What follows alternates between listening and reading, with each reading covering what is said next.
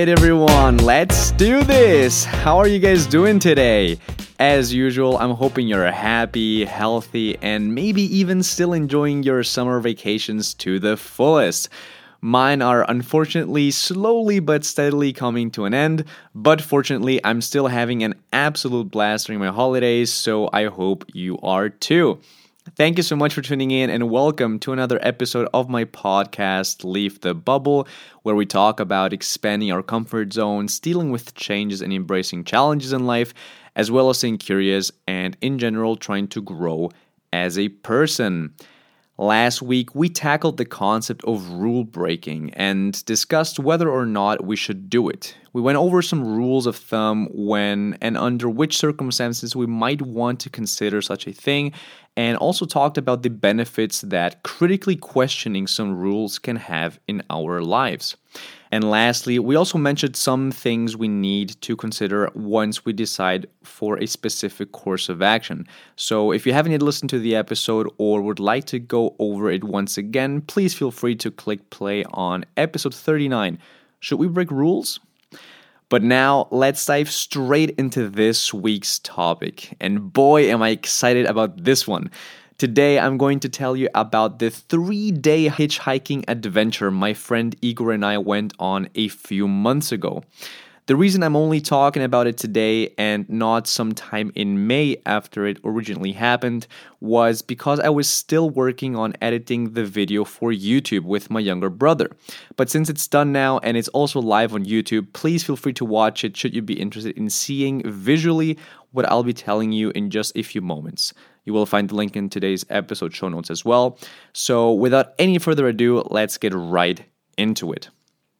So, yeah, there we were on a Tuesday evening, sometime around May, eating a few delicious burgers with my friend Igor when we started talking about our bucket lists. Both of us have one, and we were both surprised when we realized that neither one of us had ever gone hitchhiking before.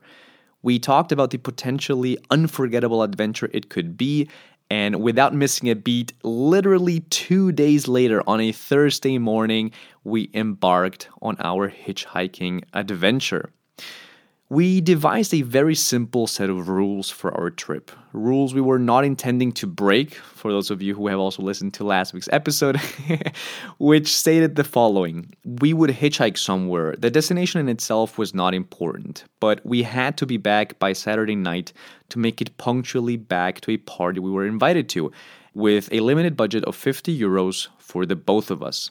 That's right, 25 euros each, which should last for three days and would comprise everything from food, shelter, and if needed, transportation. Why exactly we decided to limit our budget so drastically? Well, because we wanted to go on an adventure. We desire to experience a minimalistic travel style and remind ourselves that when traveling, too often money is the main focus, which was something we wanted to avoid. And we also wish to see if hitchhiking was still possible in Western Europe in 2021, especially during the midst of a global pandemic. So, with these ideas planted in our heads, we left the center of Maastricht on a Thursday morning towards the outskirts of town, on foot, of course, and started heading towards a gas station.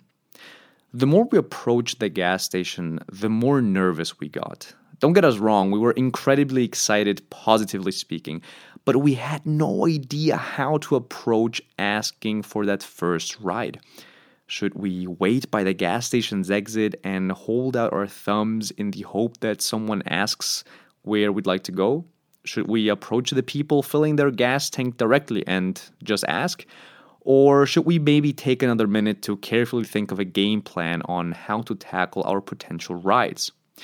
We started discussing some options, but then we stopped, looked at each other, and started laughing because we were talking about a theory without even knowing what the practical aspect looked like.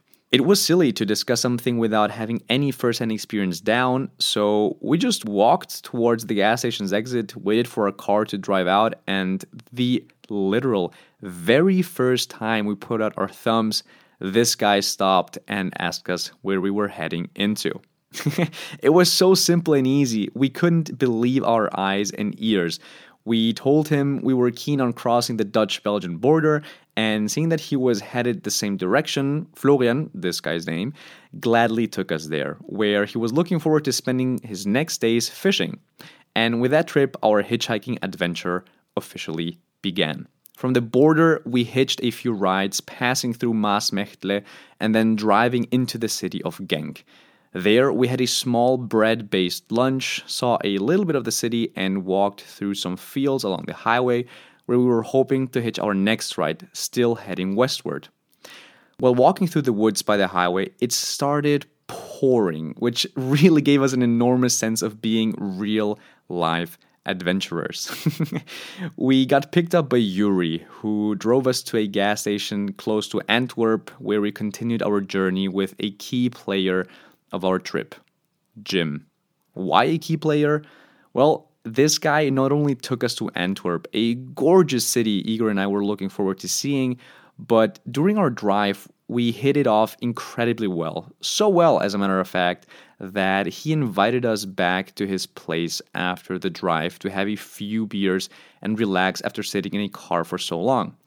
We listened to his extensive music record collection, had our beers, and walked towards the city center, where he treated us to a delicious pasta and wine dinner. It was the best deal we could imagine because it was a fairly pricey dinner, way outside our budget, by the way. But he said that if we paid him just a pint of Guinness afterwards, the dinner would be on him. A deal we definitely could not refuse. we went over to the Irish pub afterwards, got the man his pint of Guinness, and continued the evening under the gorgeous Antwerp lights, right by the riverbank underneath a beaming Ferris wheel, a smaller version of the London Eye. Once the night was vastly approaching, Ira and I started to scout our surroundings for a potential sleeping space. We had decided not to spend the remainder of our budget on a hostel for our first night, because with the three beers, we already lost half our budget. So we only had about 24 euros remaining. But fortunately, once again, Jim invited us to spend the night back at his place, which meant that we would sleep comfortably under a roof with a pillow under our heads without having to worry about the cold. We started heading back. He prepared the couch for one of us and gave the other a blanket and pillows to sleep in the living room and wished us a good night. What an incredible first day of hitchhiking that had been.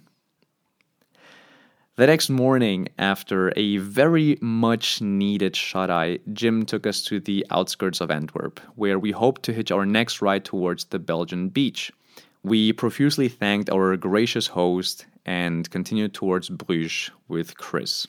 He took us right into the heart of the city, allowing us to visit that beautiful little Belgian town and after we had seen all there was to see, we met Phoebe, who was an absolutely adorable older lady, a horse breeder to be exact, who was on her way to see her horses.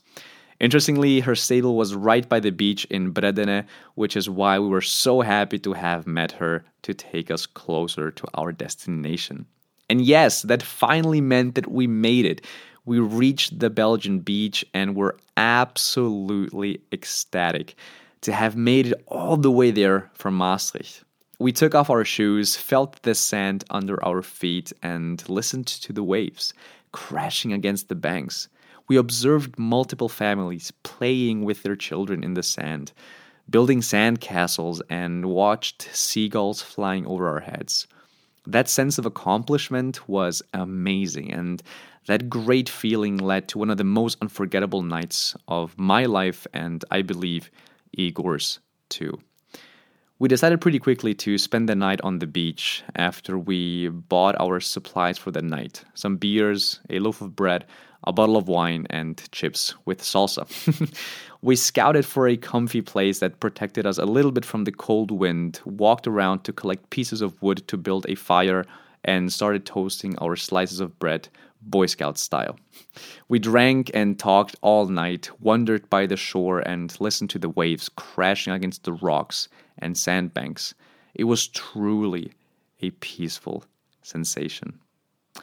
We quickly realized that it was too cold for us to get a good night's sleep, so we stayed awake most of the time trying to keep the fire going. After all, we had no sleeping bags, and the fire was our only source of warmth. But we made it through the night and enjoyed a beautiful sunrise once the dark and coldness of the night was over. We started heading back, stopped by Brussels on the way, did some sightseeing, and continued to Maastricht to make it in time by the early afternoon. It was such a great feeling to be back home after three unforgettable days, but the biggest realization to me was how great it is to step out of our comfort zone once in a while. Having spent 80 hours on the road, hitching rides with strangers, seeing their altruism while also helping us on our little adventure was absolutely priceless. We spent the night in a stranger's home and slept in freezing conditions under the stars at the beach. If that's not discomfort, but a simultaneous personal reward, I don't know what is. This experience definitely taught me that if we want to do something in life, to just go after it. There is nothing that stops us from taking the time on a weekend, during our vacations, or to find the time by asking for a sabbatical. It showed us that traveling the world didn't require neither money nor luxury, but just willpower and the strength to take that critical first step, as well as trusting in the kindness of others. It truly was an unforgettable experience that I will cherish forever.